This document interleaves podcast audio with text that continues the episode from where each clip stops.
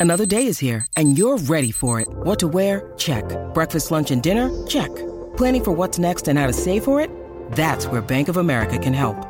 For your financial to-dos, Bank of America has experts ready to help get you closer to your goals. Get started at one of our local financial centers or 24-7 in our mobile banking app. Find a location near you at bankofamerica.com slash talk to us. What would you like the power to do? Mobile banking requires downloading the app and is only available for select devices. Message and data rates may apply. Bank of America and a member FDIC. Lions fans, this is the podcast you've been waiting for. The show where the Kool-Aid runs blue, faces turn red, and rose-colored glasses never go out of style. This is the Detroit Lions Podcast. Your Detroit Lions and Reddit connection. And now, two guys who always podcast hands free. Chris and the Riz. Hey, howdy ho, Lions fans. Welcome to the Detroit Lions podcast. This is episode 438. This is the Lions with a thriller, and it's the official Detroit Lions podcast for part of Reddit, the important part. I'm your dashing host, Chris, and with me is the most glorious, beautiful, wonderful, sexy man, my co host, Jeff the Riz. Risen, how are you doing, brother? Uh, I am working through some internet issues, but I'm having fun otherwise. So let's let let's uh, let's kick this off before uh, before weird more more weird things happen here. I, I got you. we got the the gods of uh, who knows? Maybe the election is working against us. Who knows? There's all the internet goes to the election today. Uh, in today's show, we're going to review the Packers game. There's a lot of good stuff to talk about with that. We will revel in the agony of Green Bay because there's a lot of good stuff to talk about with that. We will talk about a difference in leadership. There's a significant difference in leadership between Aaron Rodgers, the Detroit Lions, what we've got going on there. And I think this is something that'll be interesting to a lot of people. Also, we'll talk about fourth down decisions versus fourth down play calls. There's some interesting uh, stuff going there, some good stuff to talk about. We will all also look ahead to the Chicago Bears and a whole lot more. We've got a great show lined up. Riz, my man, are you ready to go? Let's kick this off and break it down. All right.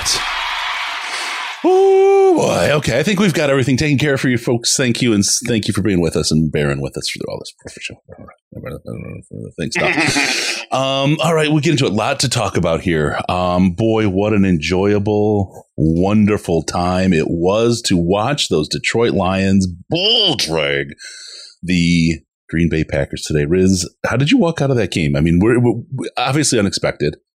Um, although if anybody read the um oh what's that thing called the the description the show description from our uh, post game show I wrote that on Saturday night and it couldn't have been more prescient about what happened and how people reacted it was real it's really something definitely worth taking a look at um but anyway how'd you walk away from that game Riz? uh, I was happy that what what Dan Campbell and what Aaron Glenn specifically have been preaching to the players over and over again. Just keep doing what you do.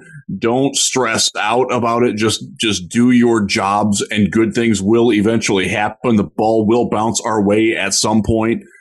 Yeah. And that finally happened and they were finally rewarded for that. And that, made, that makes me very happy because that was the exact right message like you don't want to keep pressing. You don't you don't want to get like get it in your head like, oh, we will never win a close game because we're going to do something bad. Yep. Like at some point, the other team is going to have a worse day than you.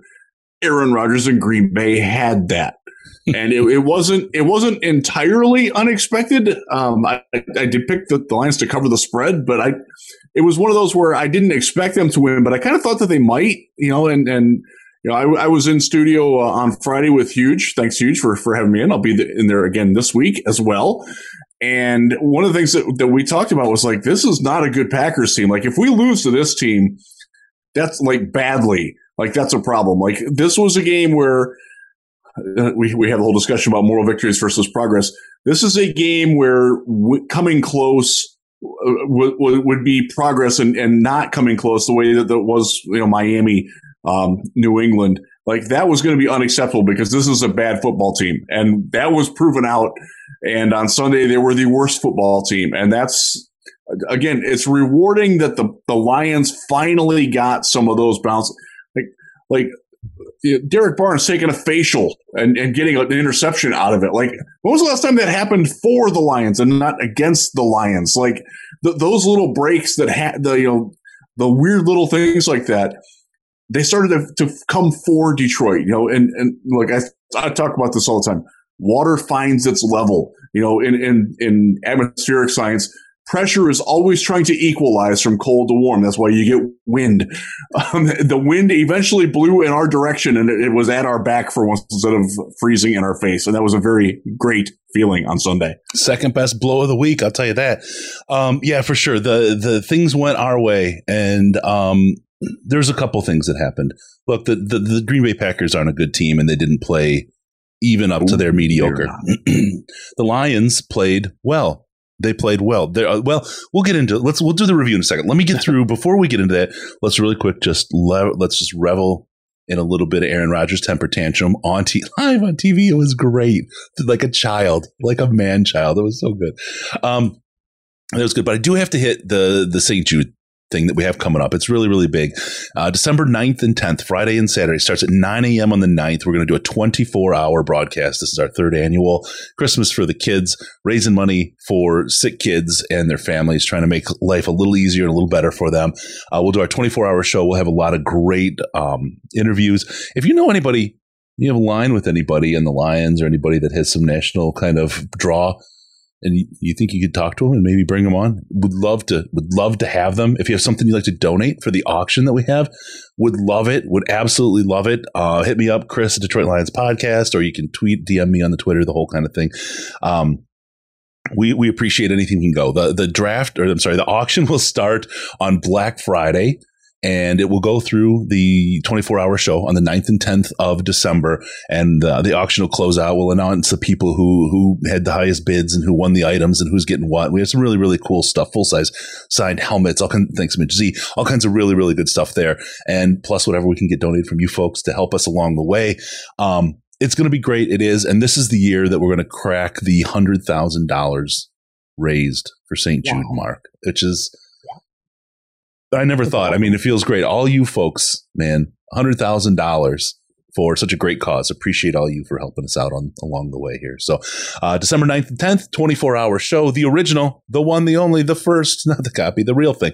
Come on in and uh, check out and have some fun with us. We have a great time. We had um, years ago, we got uh, Dan Miller, uh, Jim Brandstatter and uh, Tony Ortiz together. If you remember that, last year we got um, Wayne Fontes got, with Herman Moore and Lomas Brown together to get the old last team to win a uh, playoff game for the Lions together. It's, fa- it's fantastic. We love to put stuff like this together. So we'll see. We'll see what we get this year. We're going to try to put something like that together with your help.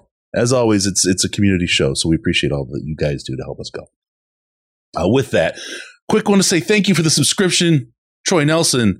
Uh, and let's get into this Green Bay Packers game. Riz, um, Aaron Rodgers was a story. And this is a, he's he's a good quarterback. I mean, there's no question he's he's a good quarter. He's a great quarterback.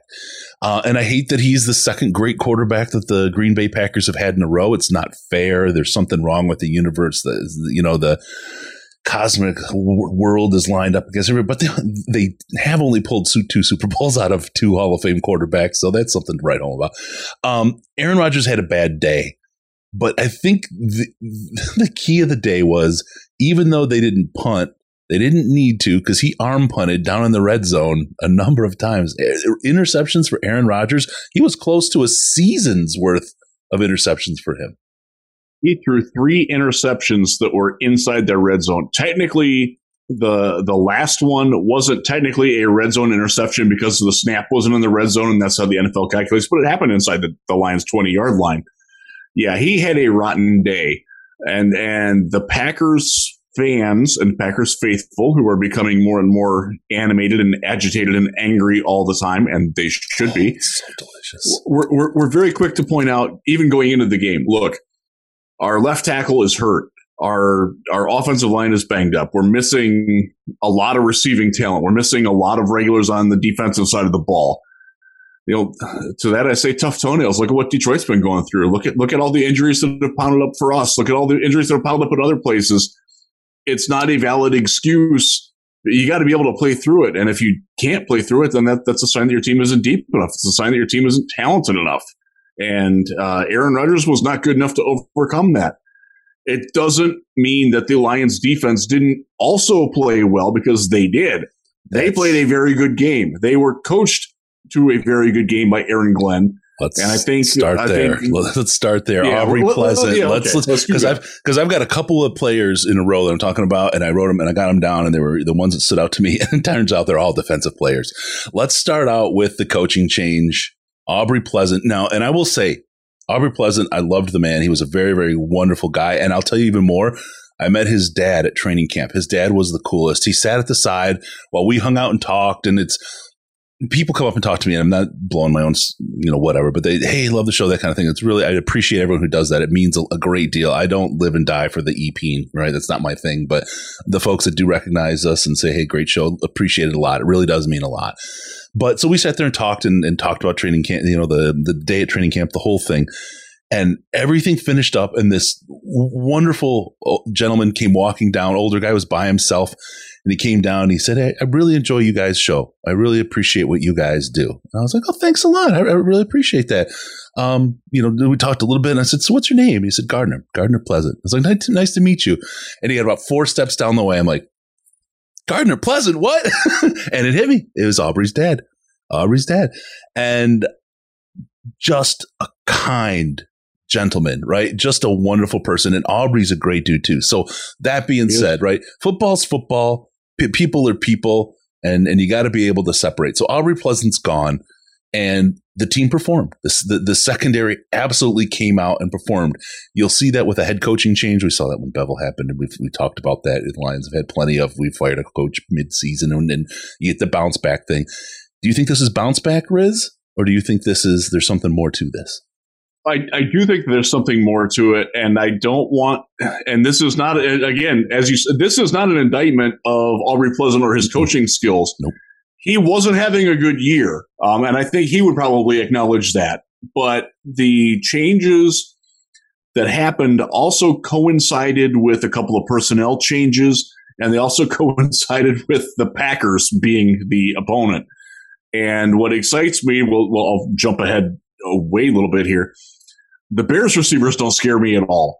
The Packers receivers didn't scare me at all. And I think that's a great time to make this sort of a change where you're going to see positive improvement simply because you're playing the two worst passing offenses on your schedule in a row yeah. right after you make this change. Like that's that's fortuitous timing. Jerry coming back certainly helped. We'll talk about Jerry. I got, yeah, you know, um, oh man, I got a Jerry boner. yeah, we'll, we'll get more of that. But there were a couple of things. Will Harris playing the slot specifically against Green Bay was a fantastic matchup for Will. Yeah, and he played well. Yep, yep. And Mike Mike Hughes coming back and playing outside, and he and Jerry sort of sort of shared that role. Uh, I, I, thought Mike Hughes played well. Um, he needs to be outside. He is not a slot corner. I know he's small, like, but he's he's a he's a small outside corner. Ask Kansas City, ask Minnesota. He's not a slot guy, and they've been playing him there before he got hurt. Uh, so I think I think those things helped. I'm going to say that the linebacking core being where it was last, like two good games in a row from Alex Anzalone. That's not something that you counted on. And I thought, you know, we got the best of Derrick Barnes with the best he's ever played that was an unexpected boon. And then you, you got safeties. My God, Kerby Joseph growing up into a, into a Pro Bowl player before our very eyes. Uh, that's all.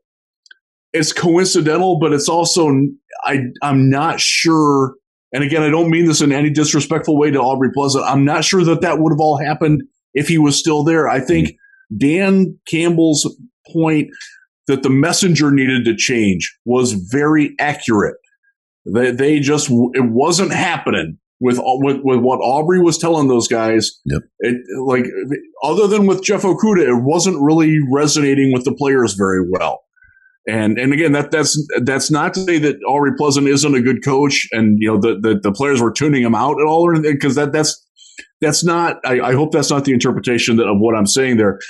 It's more of you know, the change needed to happen just to change, to change something up. Yeah. Like it wasn't working. What what he was doing wasn't working with what the players that he has were. And the change was good, in, you know, aside from the shock value, because I do think that it, the message that the players got out of it was like, "Holy crap, we're playing so bad that we got a good man fired," Mhm. and that that's absolutely the way that was received in the building, and that's probably the message that they needed to have. Um, we we just cost a good man and a good coach his job because we were playing like crap, and that's the message that they needed. And, and if that's that's the catalyst for them playing that much better, uh, you know, good on Campbell for for making the tough decision. Yep, yep. And so, so Detroit fan man, but was it Jacob's return or Pleasant's termination? Just like last year, was it Decker replacing Nelson or Lynn's termination? I think it's more Jimmy Joe's rather than coaching, but it's this is persuasive. I think it's an, a yes. It's all of the above. Above, it's a combinations of, uh, of those things. But with that, I want to talk about Jerry Jacobs first because Jerry Jacobs is a superstar, and he's he's a superstar in the He making had a game.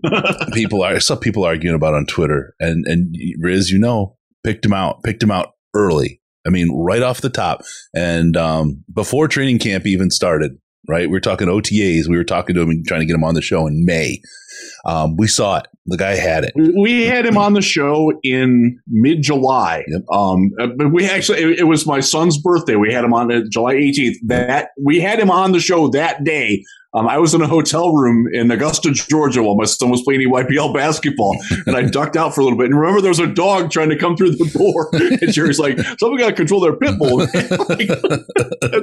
so yeah, we've we've been with Jerry for a long time. Yep. The original, we were originally supposed to come on in May and then some things happened. But Jerry, let me just talk about what Jerry did out there for folks that didn't see it. Okay. Um, Aaron Rodgers was 0 and 4 thrown against him.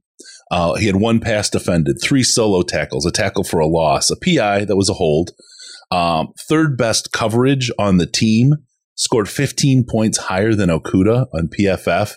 And at halftime, he talks smack to Aaron and introduced him to the seatbelt game gang. And, it's it's funny because he's like, you ain't throwing on me, don't throw on me. He's like, yeah, you're doing good. He's like, yeah, yeah. He said, keep it up. Okay, okay. And oh yeah, what about get a jersey sign? So- First rule of sales, man: you don't ask, you don't get. yeah, Jerry's Jerry's he is an absolute personality. I love him. He's funnier than hell. But Jerry out there came in again. We're talking about a UDFA guy coming off uh, uh, an ACL injury and and outplaying Okudah, who look. We, we could give him shit for for the uh, the own goals, you know, hitting doing the Louis Delmas missile plays. But the reality was, Jeff Okudah's out there banging heads, messing people up, and he's been playing great this year. For Jerry to step on the field after that injury, I'm going to tell you, Lions fans, you should feel really, really good about what we have at cornerback if that's the kind of play we're going to get out of these guys on an ongoing basis. Because Jerry and Jeff are a hell. I told you, I told you, I told you, people when Jerry came back, the outside corners. I, this is going to be great for the Detroit Lions for a long, long time. you saw the competence in, and this is something that I talked about early in the season when when we were looking at defensive changes that needed to happen. Don't let guys get clean releases, especially if they're trying to get inside. And while it wasn't Okudah's best game, you saw him control the release. Like, okay, you want to go around me to the outside, that's fine. And that, that is something that's that that's an Aaron Glenn emphasis is controlling the release, whether it's inside or outside, whatever they want to do. They don't want guys to get clean releases. What happened in the last game and why why is Aubrey Pleasant no longer here? Because his guys didn't do it. They they either had the MAs, the I talked about it in the, the video that I did, the missed assignments that Dan harps on, or they just didn't try, and that's that's that's even worse. Yeah, that's the Like worst. of the the, I. Jerry did a good job of it. Uh, Will Harris uh, again. I'm gonna I'm gonna give Will a lot of credit. Will My guy, Harris yeah. jamming out of the slot and disrupting the timing because one of the things that we, we've all seen Green Bay's offense. We know what they like to do. They like to run their inside guy to set a screen for the outside guy to get him open coming somewhere. Will didn't let that guy get to that. Like they couldn't set those picks and rubs because Will Harris played his balls off on the inside. And for, for people who've watched the show for a long time, they know I've been a very harsh Will Harris critic. That was that was a phenomenal game for Will. He was the right man for the job specifically on Sunday, and that made me very happy to to, to write and say nice things about Will Harris because he's a great guy. Um, and I wish that he was a great player. And we finally got glimpses of like, man, he, he had a great game. This is and what that they're helped, seeing in That him. helped everything. And you saw you saw how much that helped Jerry and how much it helped Jeff and how much it helped Kerby Joseph not have to worry about like, okay, I don't have to go with this guy because you know Will's here. Like Jerry's out here. I can play some for I can play some center field. I can go pick a ball off. I can take a risk or two. Yep. And that that that playing freedom, we saw what that did. Like that was it was it was like watching Glover Quin. It really was. Yeah. Um, Yeah. it, it, it's funny because when when we first interviewed Kerby as as we being the Lions media in his first media session in in training camp, we asked him like, "What do you know about the Lions?" And, and he brought up Glover Quin as like one of his favorite players to model his game after. Uh, and that, like, we kind of thought that it was maybe a bit of a line, but man, if you watched him Sunday, like you were looking at Glover Quin circa 2016, 2017, like yeah. dude's got it, man. Yeah. Um, and, and Glover Quin, by the way, didn't didn't play safety until he got to Detroit. In Houston, he was a cornerback. When Yeah. he was at New Mexico, he started out as a wide receiver. Transitioned to cornerback. Yep. Uh, you, you can see that that parallel growth like that. Yeah. I'll tell you, and I apologize everyone. My voice, my throat's like sandpaper tonight. So I got some throat drops and I'm trying to keep it lubricated here. Um, but Always lube up.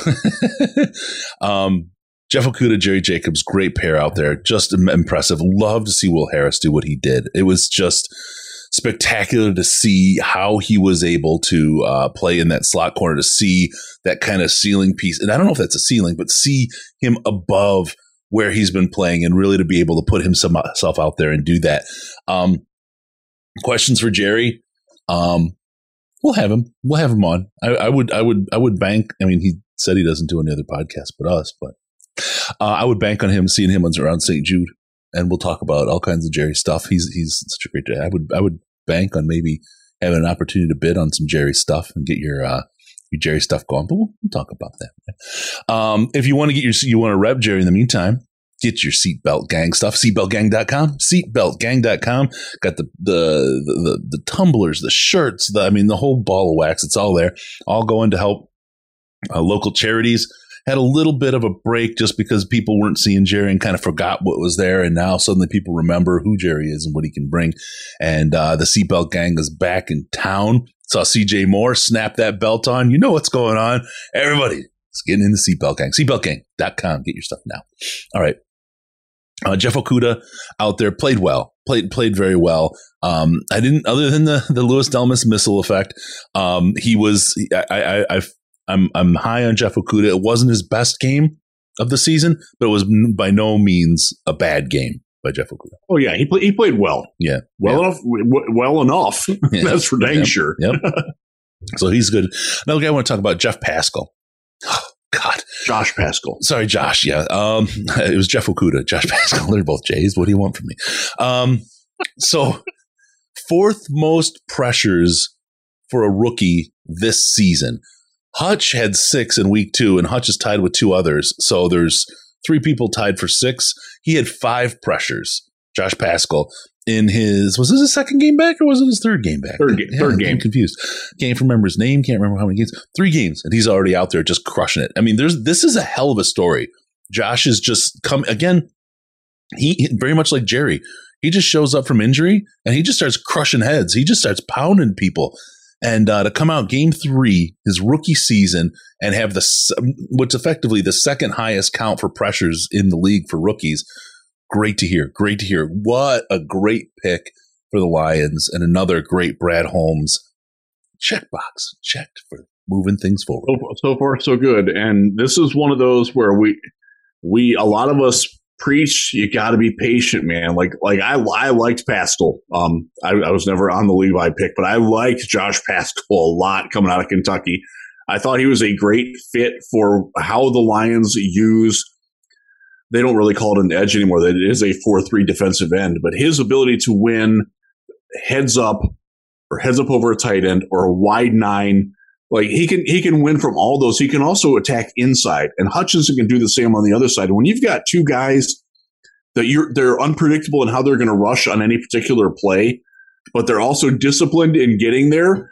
Um, I saw one play where Hutchinson lost edge contain, and Aaron Rodgers ran for a, a nice gain. Mhm. And I saw one play where Paschal overran and allowed Rodgers to step up and back in and make a throw um, because he got pushed too far out wide.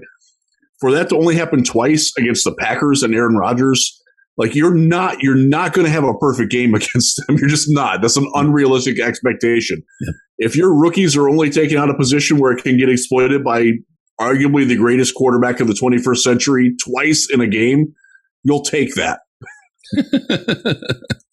yeah, yeah, for sure. And um, I think it's um, really good news seeing what we have from our guys. Um, I, would say for the kids, for the kids out there, you know, uh, Brad Holmes be bussing and Brian Gutekunst is cap. so there you go. Don't know what you just said. I know. no idea. Oh man, it's fun stuff. All right, Paschal out there, Josh Paschal out there, killing it. Um, loving it, loving it, loving it. Uh, let's get to Kerby Joseph. He was the guy. He was he was a love of the week. People came out just screaming his name, loving his name, and um, I just want to do one quick quote quote from Kerby on his Insta. To be honest, I just been farting. Y'all ain't seen shit yet. what a horribly awesome quote. Kerby and I are spirit animals. yes, one hundred percent. Uh, when when that first got posited into our Patreon Slack, the smartest uh, conversation, smartest lines conversation on the internet, join it for five dollars a month. Do it. You want to be there. Uh, and a couple people have joined this week, and they haven't quit instantly, which is kind of nice. Um, you know, it's it's worth it. It's it. Come on in and like when it first got posted in there, anyways. I thought it was a joke. I thought it was like somebody's photoshopping because like I'm not good at picking out what's photoshopped. I'm just not. Mm-hmm. I, am a bit of a luddite there, but I, like, so I went. I actually went to his Instagram page, and indeed, it was there. Um, I am that guy, by the way, who does that. Like, if something gets posted, I'm not sure what it is. I will go to the original source to verify it. Mm-hmm. Maybe mm-hmm. that's you know, journalistic principles. I, I don't know. Um, but uh, so I did check that out, and it was in fact real, and it was funny as, yeah. hell. yeah. Uh, in the chat, Gray um, yeah, those guys you're talking about, ask them why they don't pay their ta- their their talent. Why so many people left because they didn't get paid. All right, uh, so Kerby's the rock and roll star. Love him. Holmes had a guy who would who he would take at 46, and was a dream to get him at 97 with Kerby. And and Kerby, we said there was no expectation for him to get on the field. He got on the job training for a couple weeks, and now we're starting to see what they saw in him and watching him grow. This is this is spectacular watching him out there. And I think having Jerry out there and the the cornerback play the way it is, as you said earlier, gave him that room to roam, gave him the ability to go out there and and grab those grab those balls. um, someone else to talk about. He, and, and, so he got the two interceptions. I think his best play was actually the play where he broke up the pass over his head. That was a phenomenal like. And I thought, um, by the way, the Fox crew, Kevin Burkhardt, Greg Olsen, give me them every dang week Burkhardt started slow. Then I realized that he was at the World Series game the night before calling it. Like, okay, I'll give you a little bit of slack on that, dude. Yeah. You probably didn't get much time to prep. Call. Joseph started that play standing right next to Josh Paschal at the line of scrimmage, sprinted down the field with their with their fastest receiver and broke that play up. That that's a phenomenal play. That is not a play that we've seen in Detroit. And like, uh, look, we, we are a Tracy Walker friendly podcast. Tracy Walker is not making that play. No, Kerby Joseph's making that play. Yeah, and you're right. I haven't heard anything about the commentators. Olsen is is uh, Romo tier, right? I love Olsen as a, as a commentator. They were great, and Lions fans don't get to see good commentators ever, but the Packers are the ones that drew them. Let's be honest. They drew them because it's just the way it is. And we got to experience some of the best commentating we've seen out of the Fox crews all years. Just take a moment and soak that in that we got that on a great day. Great day. We're going to get Chris Myers this week. Mm-hmm. I don't know that for sure. I haven't checked 506 yet, um, but I it feels like a Chris Myers kind of game. um, I want to talk about somebody that a lot of people haven't talked about. Hey, Patty Grimes, thank you for the subscription. Appreciate that. Um, Aidan Hutchinson. Everybody talks about him for you know first round pick, second overall, all that kind of stuff. But my guy got an interception. my guy looked like the intended receiver on that interception. Hutchinson so, had another great game, and I, I just want to kind of point to all the folks and called them Bustinson earlier. I get you're mad at the team and the results and all that kind of stuff, but just just back off. Everything is is measured over time, especially in football, and you don't know what you're looking at until you get some time and see where things are.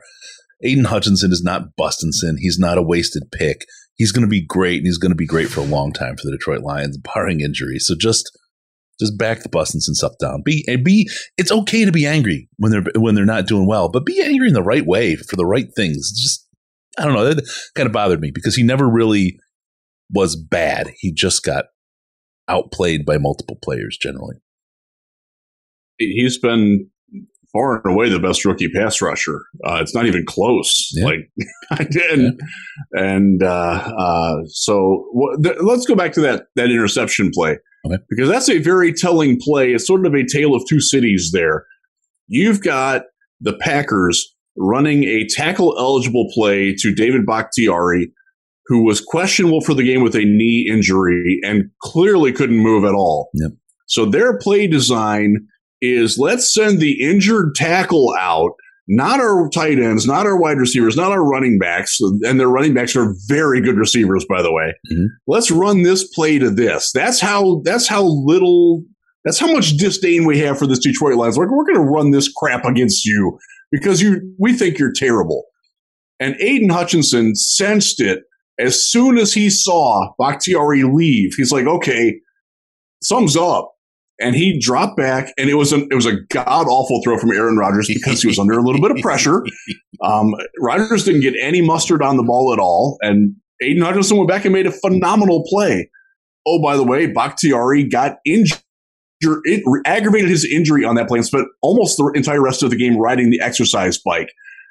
That's why Packers fans are so in flames about their team right now, and they should be. Oh my god! That's the kind of play, though, that in 2019 works against the Detroit Lions. In 2022, even with our defense as historically awful as it's been, and by the way, they're not anymore. Um, they're not on that pace anymore. Thank God.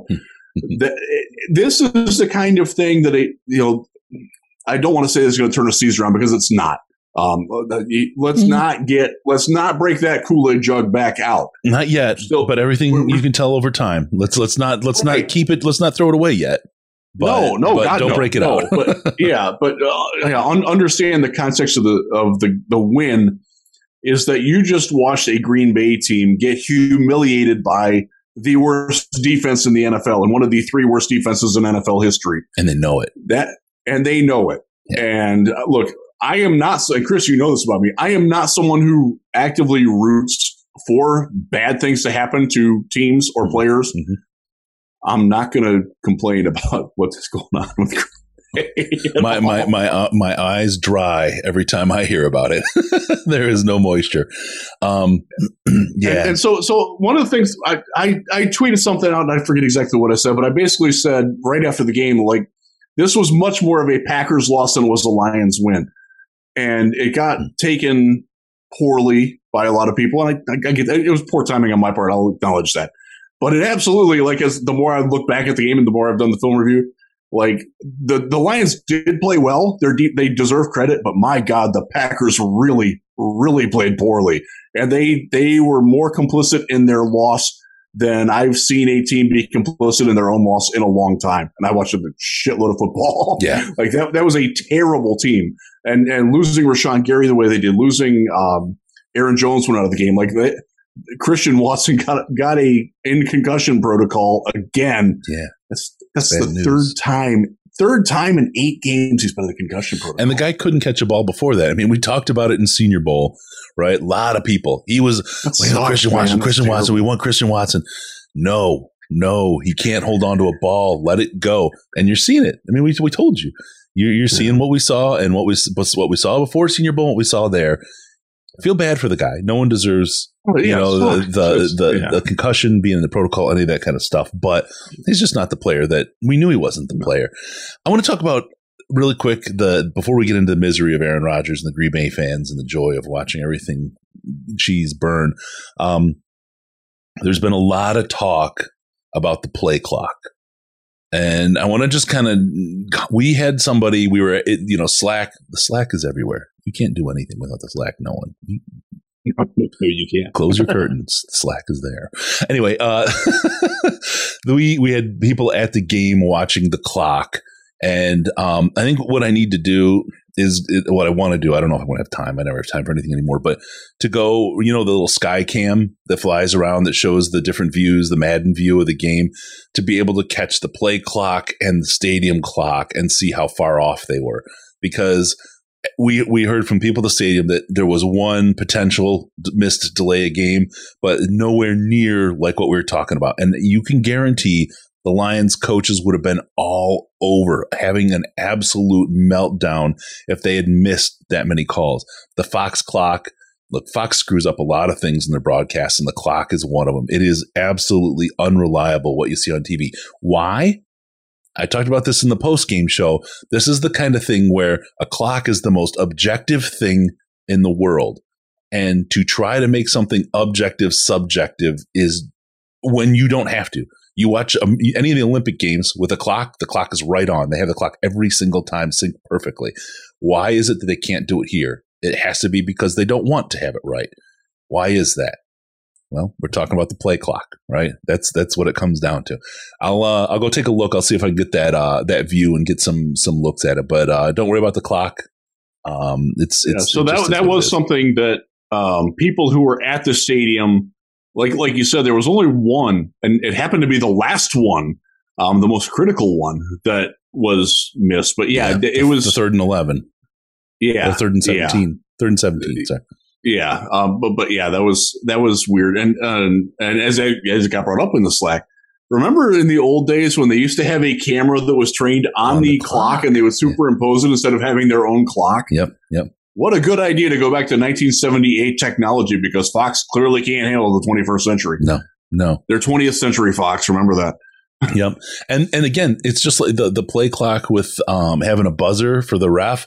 Absolutely right? Eh, that's all you have to do. And and still we want to see it. We want the transparency of seeing it. It's the same thing with spotting the ball. I mean, if you guys look back to our Senior Bowl broadcast from last year with Zebra Technologies, there's an RFID chip in there. There's a chip in there, and that ball is tracked exactly. You, you can the track the point, both points of the ball because there's one at each end. How do you think there's they, one in the middle? How do you think they get they the can, next they, gen stats and the and the graphic of the ball flying through the air like that? It's not somebody drawing a picture. They have the data. They can they can spot it. What, what did he say? Within three millimeters mm-hmm. with like ninety nine percent accuracy. Yeah, yeah. With the the RFID chips, uh, and they're in there. They they they literally just have to turn it on and yeah. it'll work. Um, and it, it, they do field te- they have field tested it in training camps and in preseason games. They didn't tell you about that. Yep. And we've talked about want you to know, right? We've talked to Dean Blandino about it, and they they they said they want it as you know they're they're trying to stick with tradition with the tr- chain gang and all that. And I'm just like, no, it doesn't have to be. It's um. And by the way, they've had that technology for at least twelve years. Yep. And the NFL knows it. Yep. Yep. I work with a guy who used to work for Zebra, and um, he was he was involved with it was basically an inventory tracking system in warehouses years ago. That's what it was found yep. for, and they found a good place at the NFL. So time clock is what it is. I don't know. I'm not going to get um, get too worked up about it. I suggest you don't either, especially in a win. But it's it, it's the taking something objective and making it subjective is all, especially when they start bringing gambling in the way they have been. It always is a point to make you say, hmm? You could be clear, clear. You could be transparent. Why aren't you? Why are you choosing not to be? And that's always the question. All right. Um, hey, thanks, Luke Brunskill. Uh, y'all got, got your all beautiful faces up on the big screen. You guys rock. No, no, Luke, you rock. Thank you. Uh, Can I say one quick thing about yeah. the defense to go back to that real fast? Yeah. Um, about the historical perspective, over the last three weeks, the Lions have um, been the number 17 scoring defense in the NFL over the last three weeks. That's a harsh, improve, big improvement from 32nd. Um, in fact, they are 10 points less per game than the team that is last over the last three weeks, which happens to be Carolina. Yeah, yeah. yeah. So they are getting better. Steele Mon- Monville taking ownership is the highest form of maturity, and it feels like Aaron was having difficult taking time uh, ownership of this loss. Absolutely, we're going to talk about that because I think there's something that we saw that a lot of people didn't see from Aaron this week that sets apart sets him apart and is a real differentiator in leadership between the two teams. But our spies in the stadium and the Slack channel saw it and let us know. let's uh, let's get to the misery of Aaron Rodgers, Green Bay fans, and yes. the joy of watching it all burn. That's going to be my. they are so due. They're due decades of of misery. But I'm going to start with the difference in leadership, and this is a really really simple thing that anybody could have saw, but it, I didn't hear anybody talking about it. Aaron Rodgers on the bench always alone. Never always. ever sat with anybody, and he doesn't intentionally yep. alone. Yep. Like, dude, dude's coming to sit by him, and he will get up, move, and sit five feet away. That happened a lot. That'll fly. Lot. That'll fly if you win. But what you're seeing right now is the absolute meltdown of people that don't know what losing feels like, have never done it before. And when you have leadership based on this kind of thing, this is if this is the, the if Matt Patricia would have won.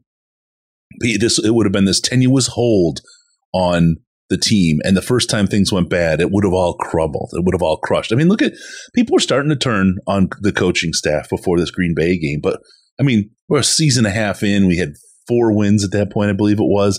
Um, not a whole lot of success.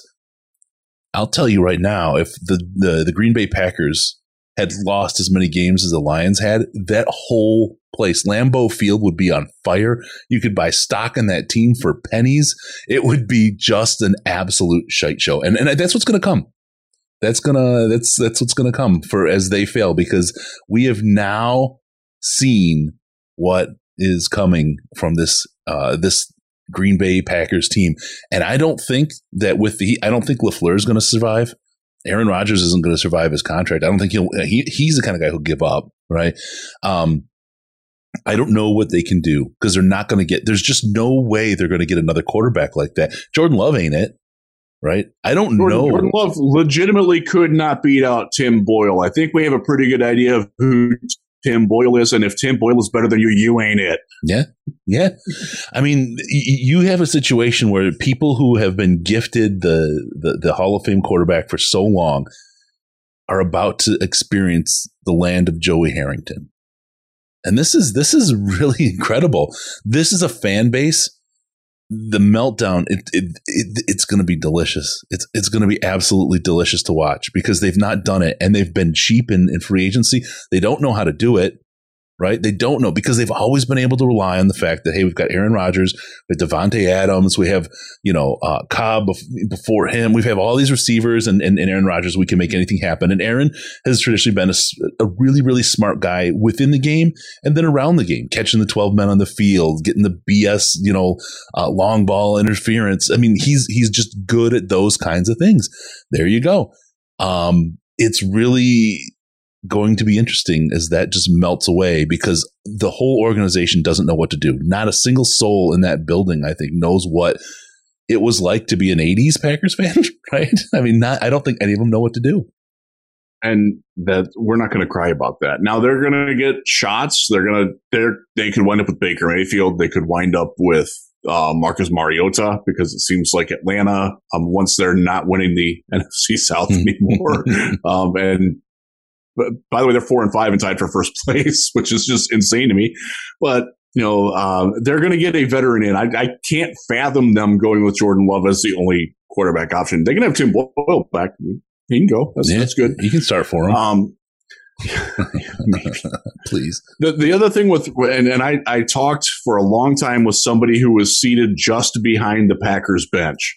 And he, um, at my request, only watched Rodgers on the sideline. Did, not actually watch the Lions play offense that much. He watched Rodgers, and coaches would come to Rodgers, and he would avoid them.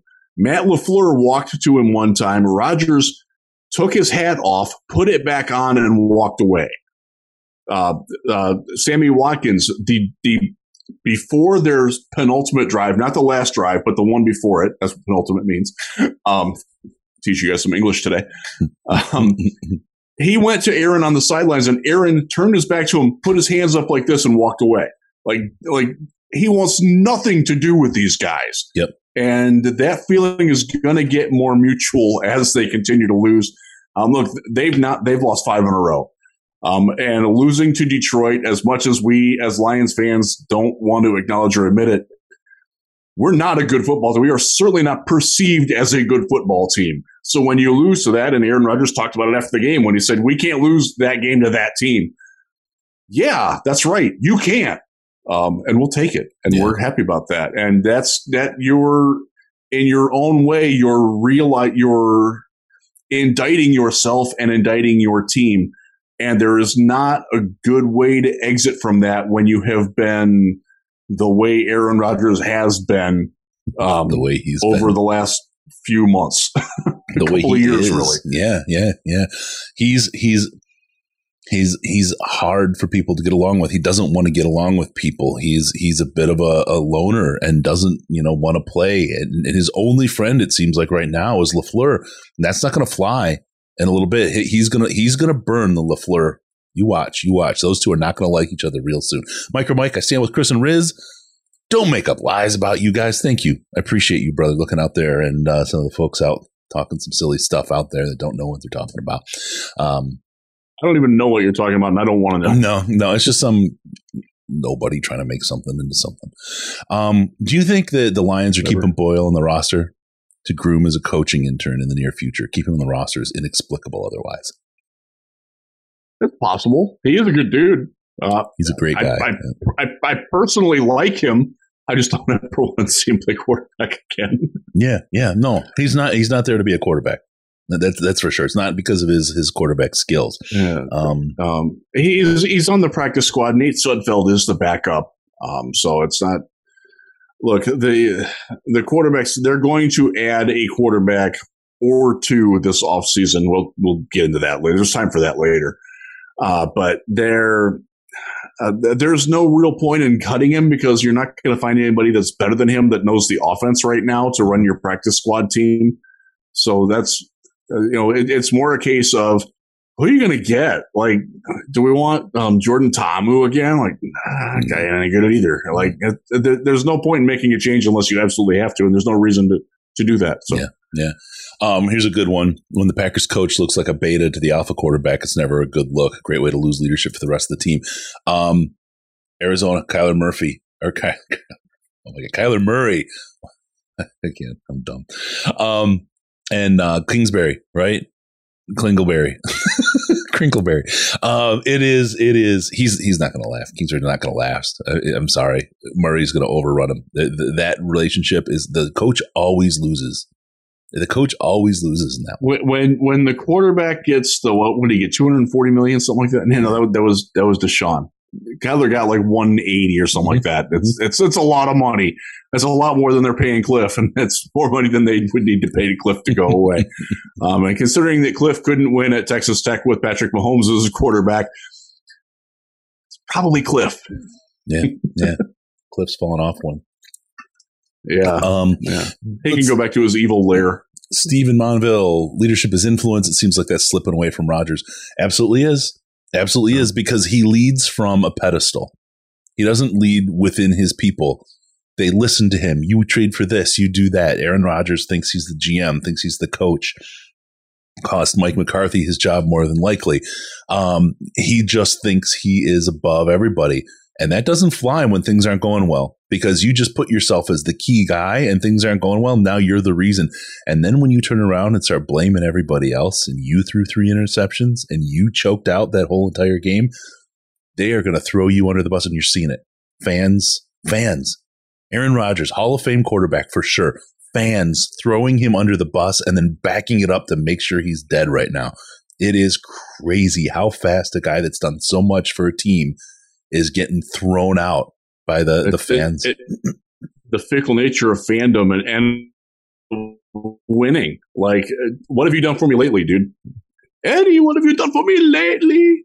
For those of you who know Eddie Murphy Raw, please go watch it. It's great. no, don't, don't. It's it's, it's, dated. It's it, it's wildly politically incorrect. Mm-hmm. But in 1986, when he walked out with the the leather jumpsuit on, and I used to quote that and oh laugh at it and think it was the funniest thing in the world. And about six months ago, I went back to watch it and I couldn't make it past ten minutes, dude. I really it's, couldn't. It's very. Dated. I was like, holy, I, yeah. Like I've changed way more than I ever knew way more than I ever knew. Wow, and I didn't know that. Yeah, so, some then. of it is is in the day and age we're in now is quite uncomfortable to watch. I'm like, oh crap, I thought that was the greatest thing ever. yeah, yeah, and I was real. 15 when I'm when I'm 50, not so much. Yeah, so, but uh, yeah, so the the the way that it changes, like like two weeks ago, we're getting we're getting comments on our podcast like Dan's got to go, like yeah. this is hopeless.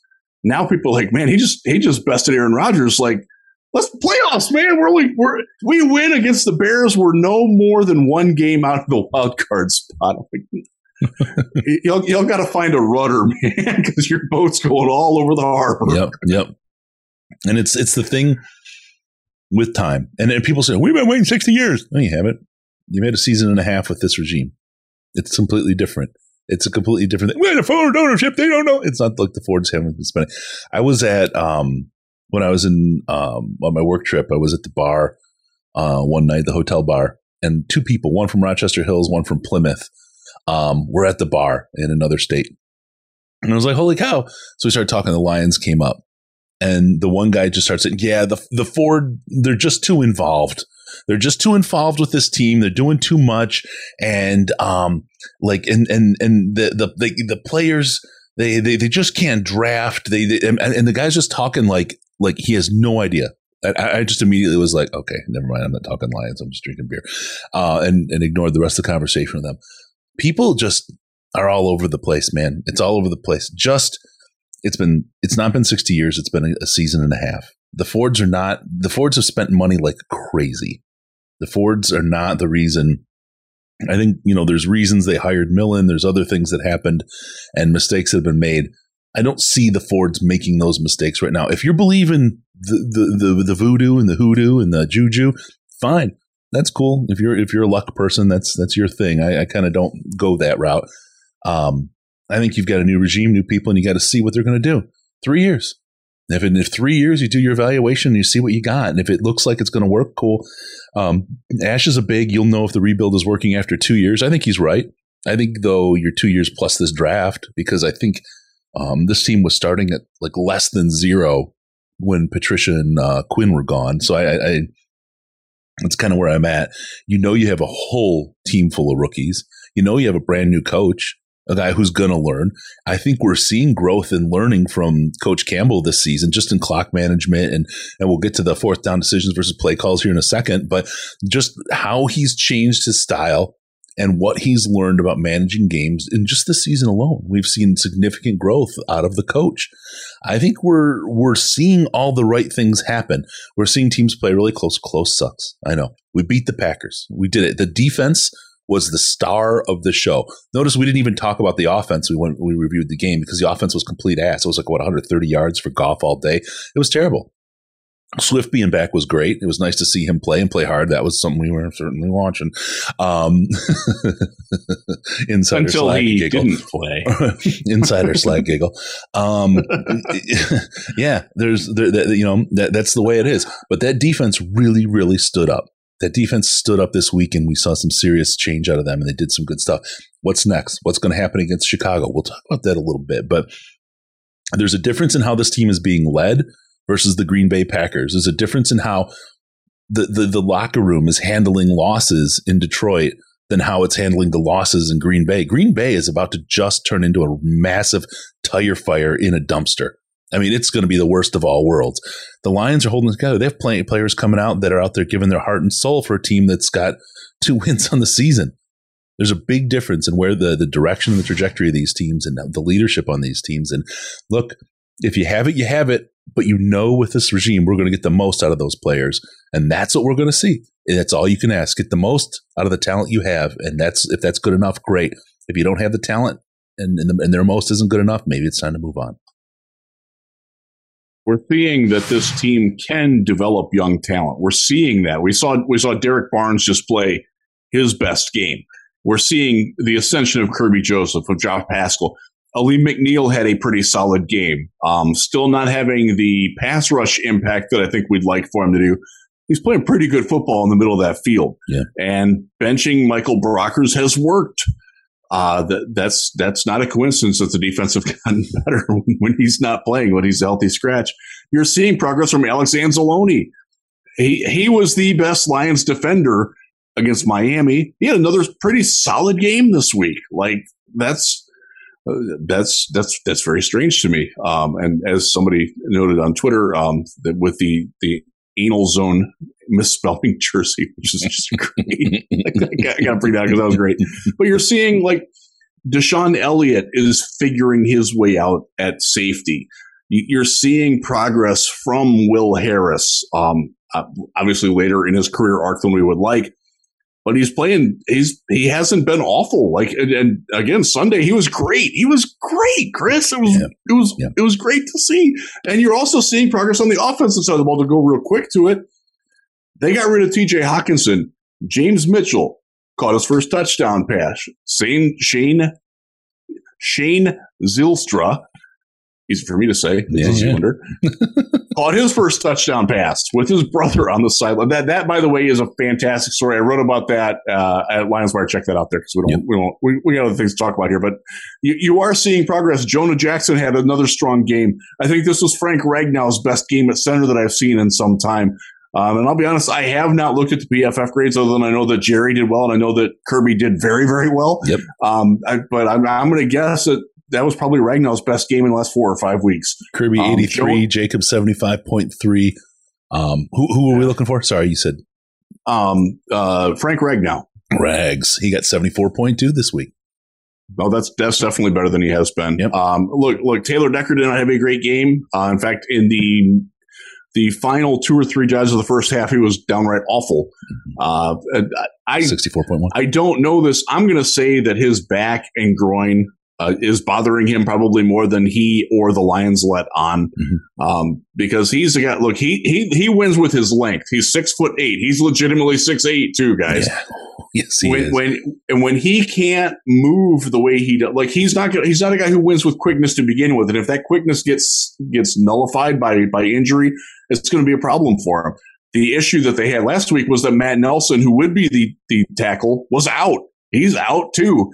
Um, and as as much as we like Dan Skipper, and we're you know charter members of the Dan Skipper fan club here, um, he's not your starting left tackle. If you are, you're in a lot of trouble. So I, I I'm not going to get on Decker too much. He needs to play better.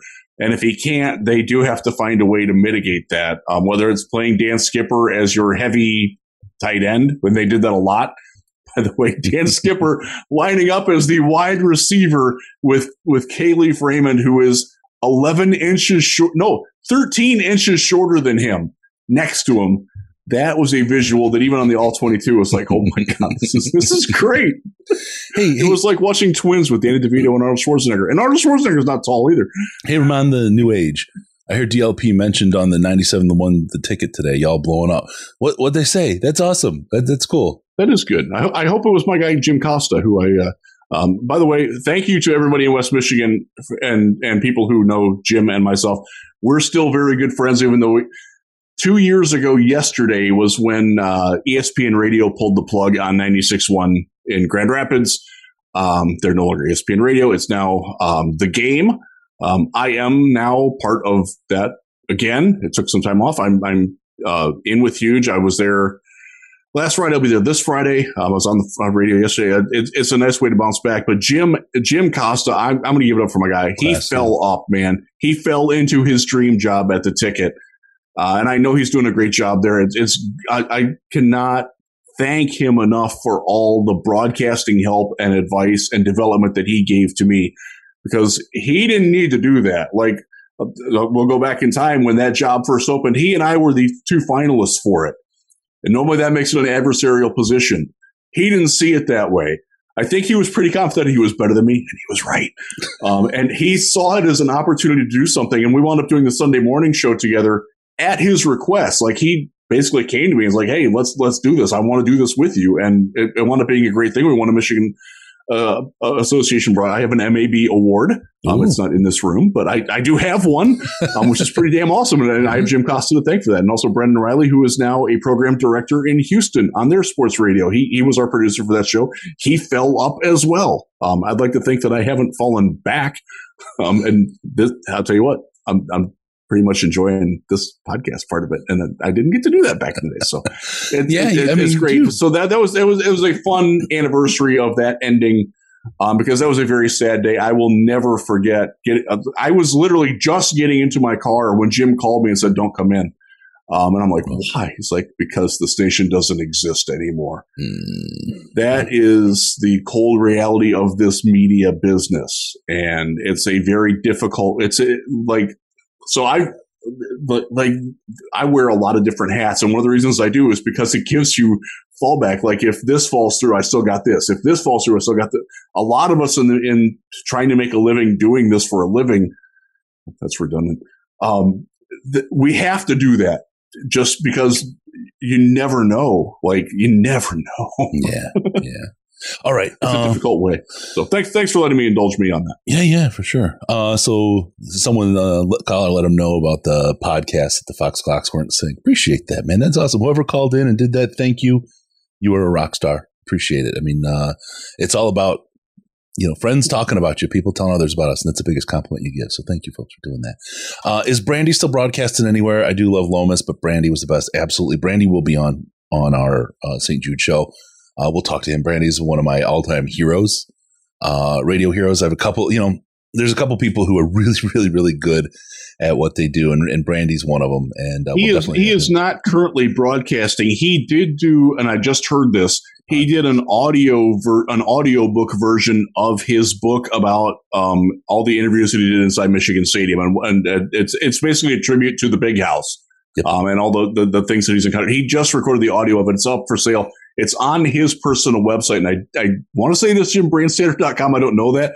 If you Google it and Google the book, you'll get it. It's it's like Voices of the Big House or something like that. Um, but he he's very proud of it. I heard him do a radio interview not too long ago. Uh, so that that's what he's been up to. and he's got a podcast that he does as well, which is always he's got some really, really good stuff going on. Um, we'll talk to you. This one's shut down. Someone asked Don H.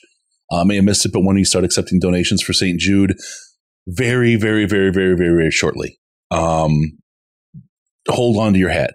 Give me two days, and we'll have it up. I've, I've got to get uh, one thing done from St. Jude, and we'll we'll start. So um, we'll we'll tweet it, and then we'll cover it in uh, some of the the shows as well, like Scott's show and some of the other stuff that we have going on. Um, yeah, Miss Brandy for sure. Bruce Brandy was um, he's for me. He he was home. He's the guy that when I moved to California, um, put on the radio and the Lions out in the uh, garage while I was making beer, and just to have Brandy and and and Dan on the radio while I was, I was like really old timey, you know, kind of like have the ball game on the radio, whatever. But it it took me because I mean I moved my whole family picked up and moved to where we knew nobody, and I was just kind of doing my thing alone in the garage, and to be able to be pulled back to where I grew up and my home, it was it was very very nice. They were my my my anchor to to where I was from. So, uh, Brandy and, and Dan will always have a warm warm place in my heart. All right, let's talk about fourth down decisions versus play calls. Let me really quick, let me hit amazon.detroitlionspodcast.com, amazon.detroitlionspodcast.com. Head on over there. Anytime you're going to buy something from the Amazon, use that, and uh, they give us a little kickback. Take it away from bald old, Bezos. Put a little couple pennies in our pocket instead of his, and uh, it doesn't cost you any more. Uh, it just helps the show and helps us keep doing what we're doing. We got some Senior Bowl stuff coming up that it's going to, know, it's always expensive every year, but we love it.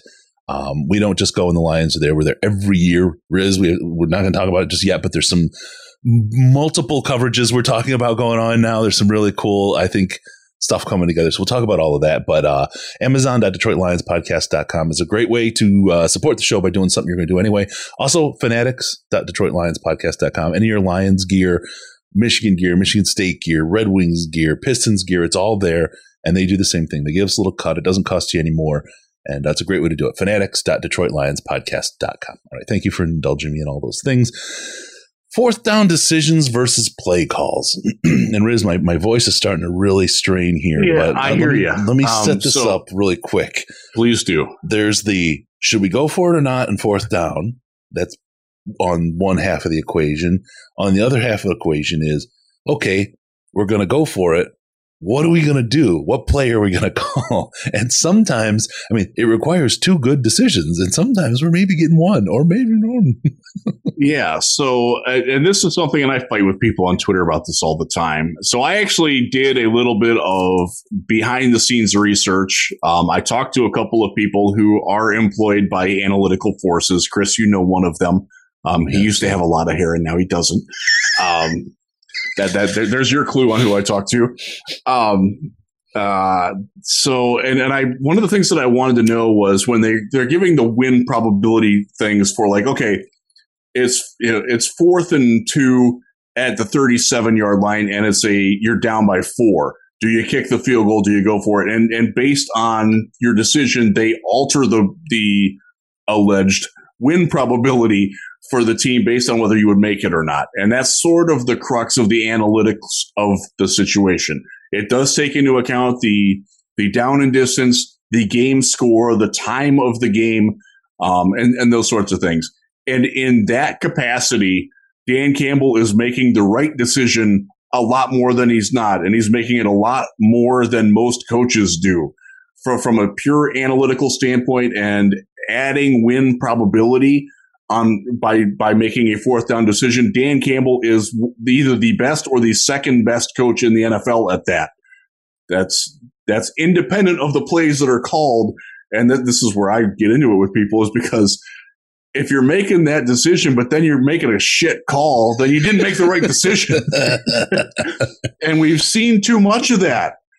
And that's that's kind of where I went with it. Um, and one of the things that I talked, and, and this is the example that I used when I brought it up to a couple of different people. I'm like, okay, it's fourth and three from your own 47 yard line. And you have, but you are the Lions and you've got Jared Goff as your quarterback mm-hmm. and you've got Jamaal Williams as your running back, and your wide receivers don't really scare anybody outside of Amon Ra. Mm-hmm, mm-hmm. That's a different situation than, and so the way I really framed it, I, I went extremes. You you need two yards on fourth down to make it. It's a different te- it's a different decision if you have Nick Chubb running behind Wyatt Teller and Joel Bitonio, the best guards in the league in Cleveland, like and, and your quarterback can run a little bit, mm-hmm, mm-hmm. than it is if you were if you're Tampa Bay with their interior line du jour because they have so many injuries, you never know who's playing for them. Leonard Fournette, who is the worst running back in the NFL, like it's a different situation. Like you're smart if you make that call if you're Cleveland. If you're if you're if you're Tampa Bay, like as great as that, that's a terrible play call. like yeah. this is not what you do. And I think that that gets lost too much on the people who are so hung up on making the right analytical decision that you're forgetting the play call decision. And I was, and I'll transfer this.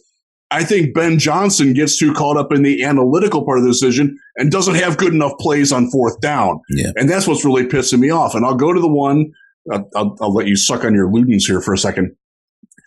The play where they went for it on fourth, on the first drive. Okay. They shifted it into an empty set. Empty means that you don't have to worry about the run, which means that both of your defensive ends are going to come screaming off the edge at, at Jared Goff. What does Jared Goff not do? One, he can't move very well. Two, he doesn't handle pressure very well. You are asking the defense to pressure him from areas where he's not going to be comfortable. One one thing with that also, sorry, I just want to jump in. And you know that the hot route is the route that you have to cover. They're not, he's not right. going further than five yards. If you're, you, you, you come on hard. If you see nobody in the backfield and you're a cornerback, you get down there and you blast that guy off the line. You beat the snot out of him and you've disrupted the entire play. Yes. And that's exactly what happened. He went, he did get to a second progression somehow to Tom Kennedy. So he's his, his identified receiver on that play is a five foot nine slot receiver who doesn't play much, and you're trying to throw over the line over two linebackers in between a closing safety to a tiny receiver. That's your play. That's awful. Like, yes, you probably did make the, the correct decision to go for it. If that's your play, you didn't make the right decision. Right. Kick the damn field goal. Right. Yep.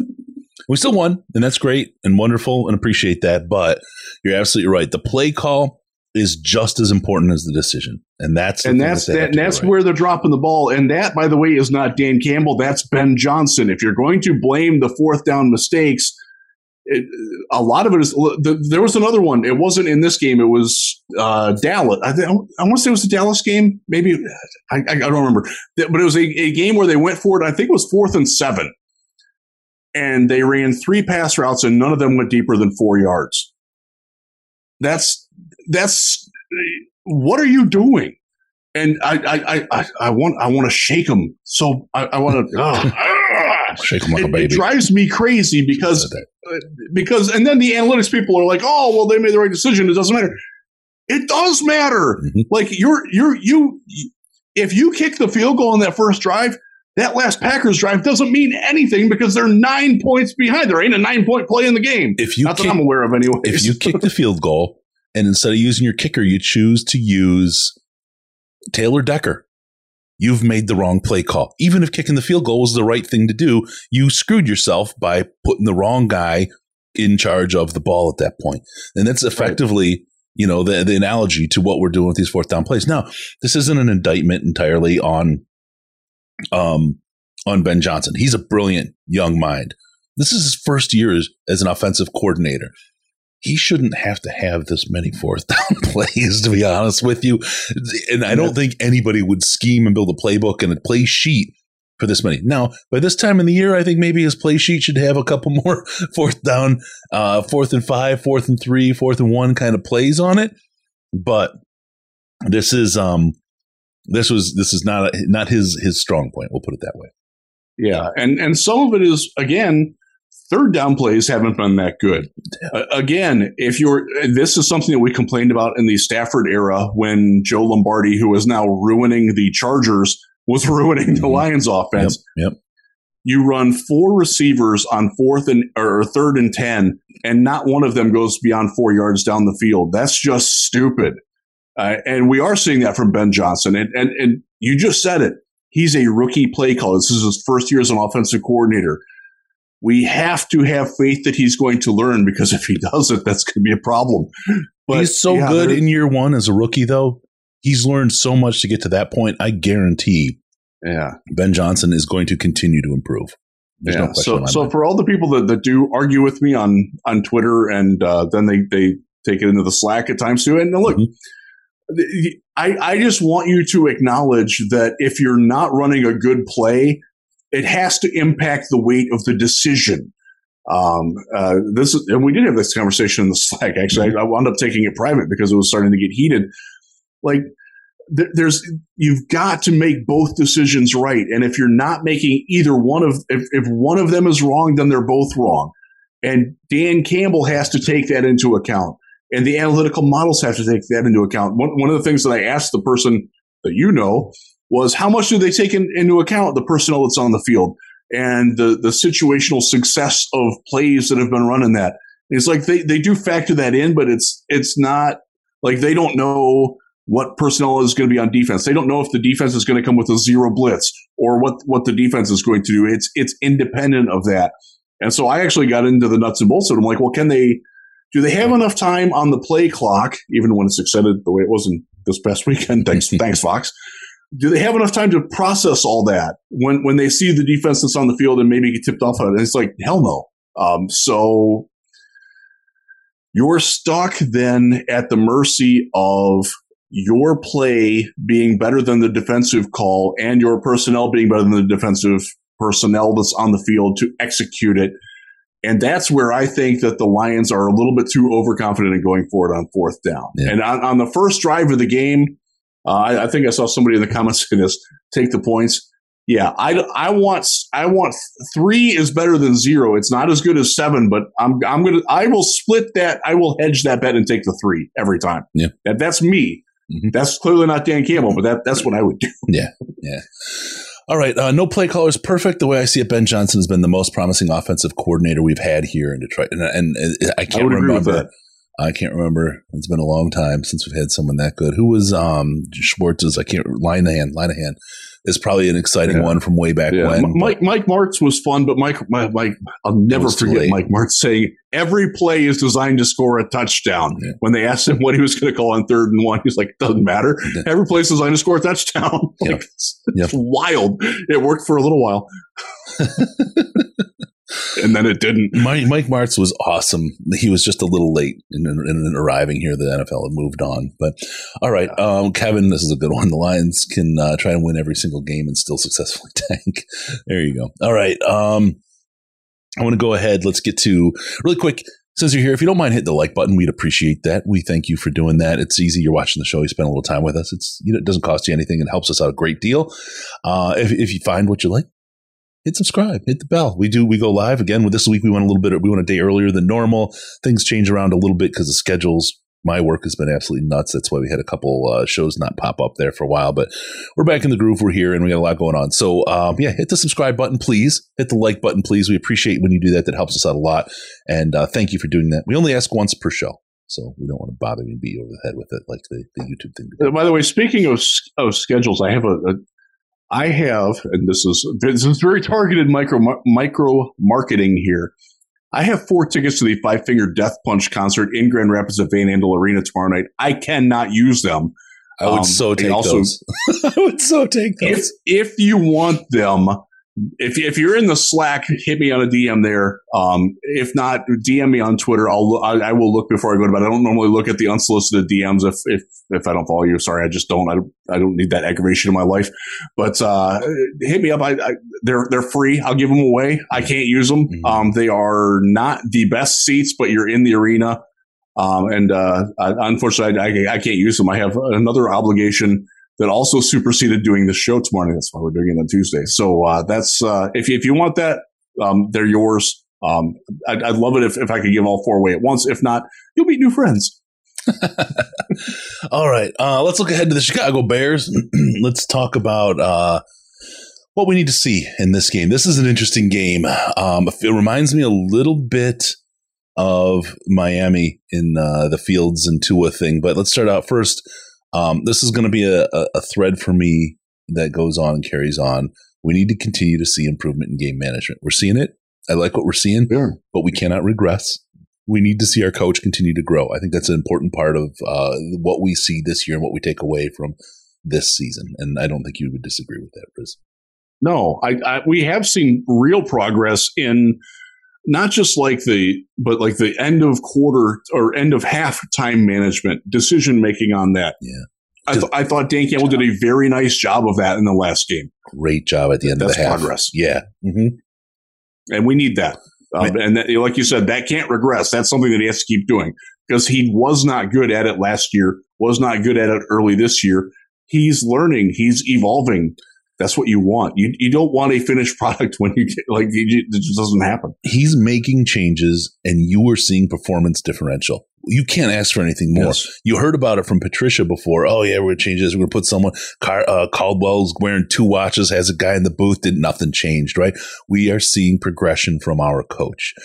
He's young. He's a rookie. We have a bunch of rookies in the field. This progression, I'll keep saying it. This is what we want to see. This, these things, the trajectory heading the right way. Earlier this year, we talked about it about four weeks ago. It felt like the development was pausing from a coaching perspective and from a player perspective. They shook some things up. They self-diagnosed that that that path is is changing. The trajectory is going back up. It's what you need to see. The, the ability to self scout and improve and make changes that improve and have an, a direct effect are key. Um, we didn't expect playoffs this year. We didn't expect you know Super Bowls this year. We expected to take a young team and continue to get better. And I think we're two wins ahead of where we were last season at this point. So we got that going for us, which is Uh, nice. that's true. and I hadn't thought of that until you just said it, but you're absolutely right. That's oh man, so there's an That- that- improvement. that- that's a mixed emotion salad right there. Yeah. Wow. Yeah. So we'll see what's going on. And we've had the second hardest strength of schedule in the NFL so far this season, which is incredible to me. We were we were a last place team. We were second overall draft pick. How in the hell did we wind up with one of the most difficult schedules? It it's like And and how many times did we look at the schedule before the season? Start, oh, that's an easy one. Oh, that's marking off. And then here we are playing all all winning teams except for the Packers. Um, this is crazy. Crazy, man. I can't believe it. So, wait, that kind of improvement we want to see. We want to see the defense. I want to see the defense play like they did this last week. Um, Aaron Rodgers is mobile, not as mobile as he used to be eight years ago, but still definitely a mobile quarterback. He was able to get yards um, that that's going to be we're going to get gashed by these kind of quarterbacks. I, I really want to see pressure and contain, and and and it feels like you have to have one versus the other, but we just can't. Let, Fields is the one guy that'll that'll hurt you. I mean, Dan Campbell said it. You know, he went home Sunday night to have a beer, and he said it was all great until he saw how many yards that uh, Fields got on the ground. Right? Um, that, NFL rushing record for a quarterback in a single game. Yeah, and now we're playing the, he's playing the Lions, who could very well yeah. allow him to break that same record. Yeah. This is a big this is a big point of emphasis for this defense, and they just have to be able to contain him. I will just say for all of you who have bagged on Justin Fields for a long time, go back and watch the last three, two or three games he's played. He's a different, better quarterback now. The narrative that you wrote on him as of being a bust is is as null as calling Aidan Hutchinson a bust at this point. Mm. Like he's he's improving what, what do we talk about all the time? Good coaches put good players, they ask good players to do what they're good at often. Yep. The Bears have figured that out. Now he's got a crap supporting cast. Other than Darnell Mooney, their wide receivers don't really scare me. Um, Cole Kmet at tight end, he's he's good. He's a weapon. He's going to be a problem. Yep. Their line is not great. It's not it's not as awful I th- as I think a lot of us perceived it would be, but it's still not great. But man, his, his, and he is making throws, and he's not just winning with his legs. One of the reasons why he's winning more with his legs is because he is throwing better, and you've got to respect that a little bit now. And it's making the the defensive backs play off a little bit, and that's it's going to be a challenge. The, the Lions can absolutely win this game, but it's going to take them. It's going to take another really strong game from Anzalone. Um, hopefully, we get Rodrigo back. We'll see. He hyperextended his elbow. It sounds like he's not going to practice on Wednesday. We're recording this Tuesday night. Uh, from what I understand, he's going to wind up having the brace on, like what J.J. Watt has worn for the last few years. Yeah. And that that's that's different when you're a linebacker because he's not. One of the things it does it immobilizes, so you can't really get a lot of strength when you reach with this. I don't know how feasible it is that he's going to play. Hopefully, Derrick Barnes is up for the challenge. He was last week. Derrick Barnes played a phenomenal game. Phenomenal game. Yeah but you you've got to be able to to contain rush um, because we know Aaron Glenn doesn't like using a spy. How how are they looking at linebacker over there?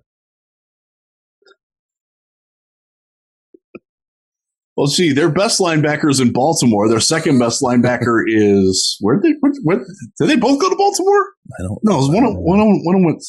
Roquan went to Baltimore, right? Or did was that Quinn? I can't keep track. Yeah.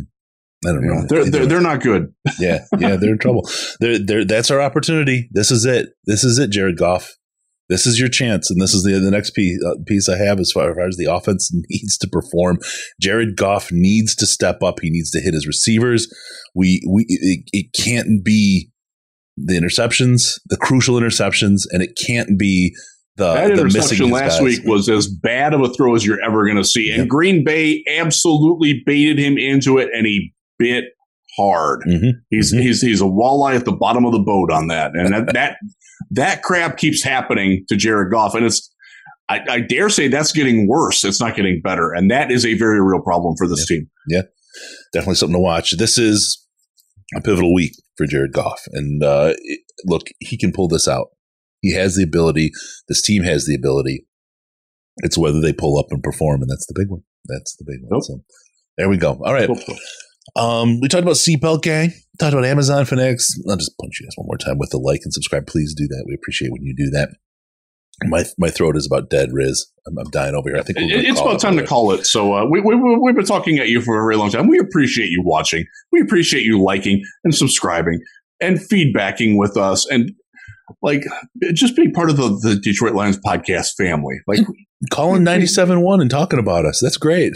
appreciate you. We, we, do appreciate that. Yeah. That, that, that's awesome. Yeah. No, great, great, great. You know, it, it's great for all of you who have found us through the huge show. Thank you. We appreciate that. Um, I know Bill has, uh, um, generously offered to do a couple things for us down the line, and we're going to take him up on that. so you will He's an awesome dude. get a little bit more crossover on that, which is cool. Yeah, can't wait. Um, oh. All right, remember, don't forget to us on Patreon, patreon.com slash Detroit Lions podcast, patreon.com slash Detroit Lions podcast. We refer to the Slack as the most intelligent Lions chat on the internet, and we refer to the Slack where some of the, as it's called, Chris Dust and Riz Dust gets passed. Um, Oh, we were right too. mhm. How about Yeah. that?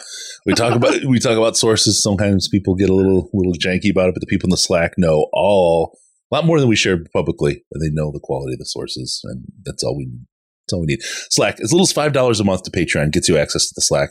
Great, great group of people. It's like a, a, a your own online mini family, and uh, great conversations about the Lions and just about everything else out there. It's it's a great, great group, and and just quick shout out to everyone in the Slack. Thank you for being you guys. You guys are a real special bunch. Love you guys patreon.com slash Detroit Lions podcast. Also, make sure to follow us on Twitter at DET Lions podcast and at Jeff Risdon, as you see spelled right there. DET Lions podcast. Best place to see us hanging pants free. And also give us a call via Skype, Detroit Lions podcast, all one word, Detroit Lions podcast, or call us on the Lions line at 929 Lions. 929-335-4667. Nine Drink says it. Hurricane coming. It's just another one. What are you going to do? Uh, be sure to go to DetroitLionsPodcast.com, subscribe to the podcast, because when you do, what happens? It's to come into your ear holes automatically. That's great. Thank you for tuning in. We're going to see you next time on the Detroit Lions podcast. Remember, no pants, no toasters, no hot tubs, no problems, because we're your Detroit Lions and Reddit connection. You've had enough of that shit.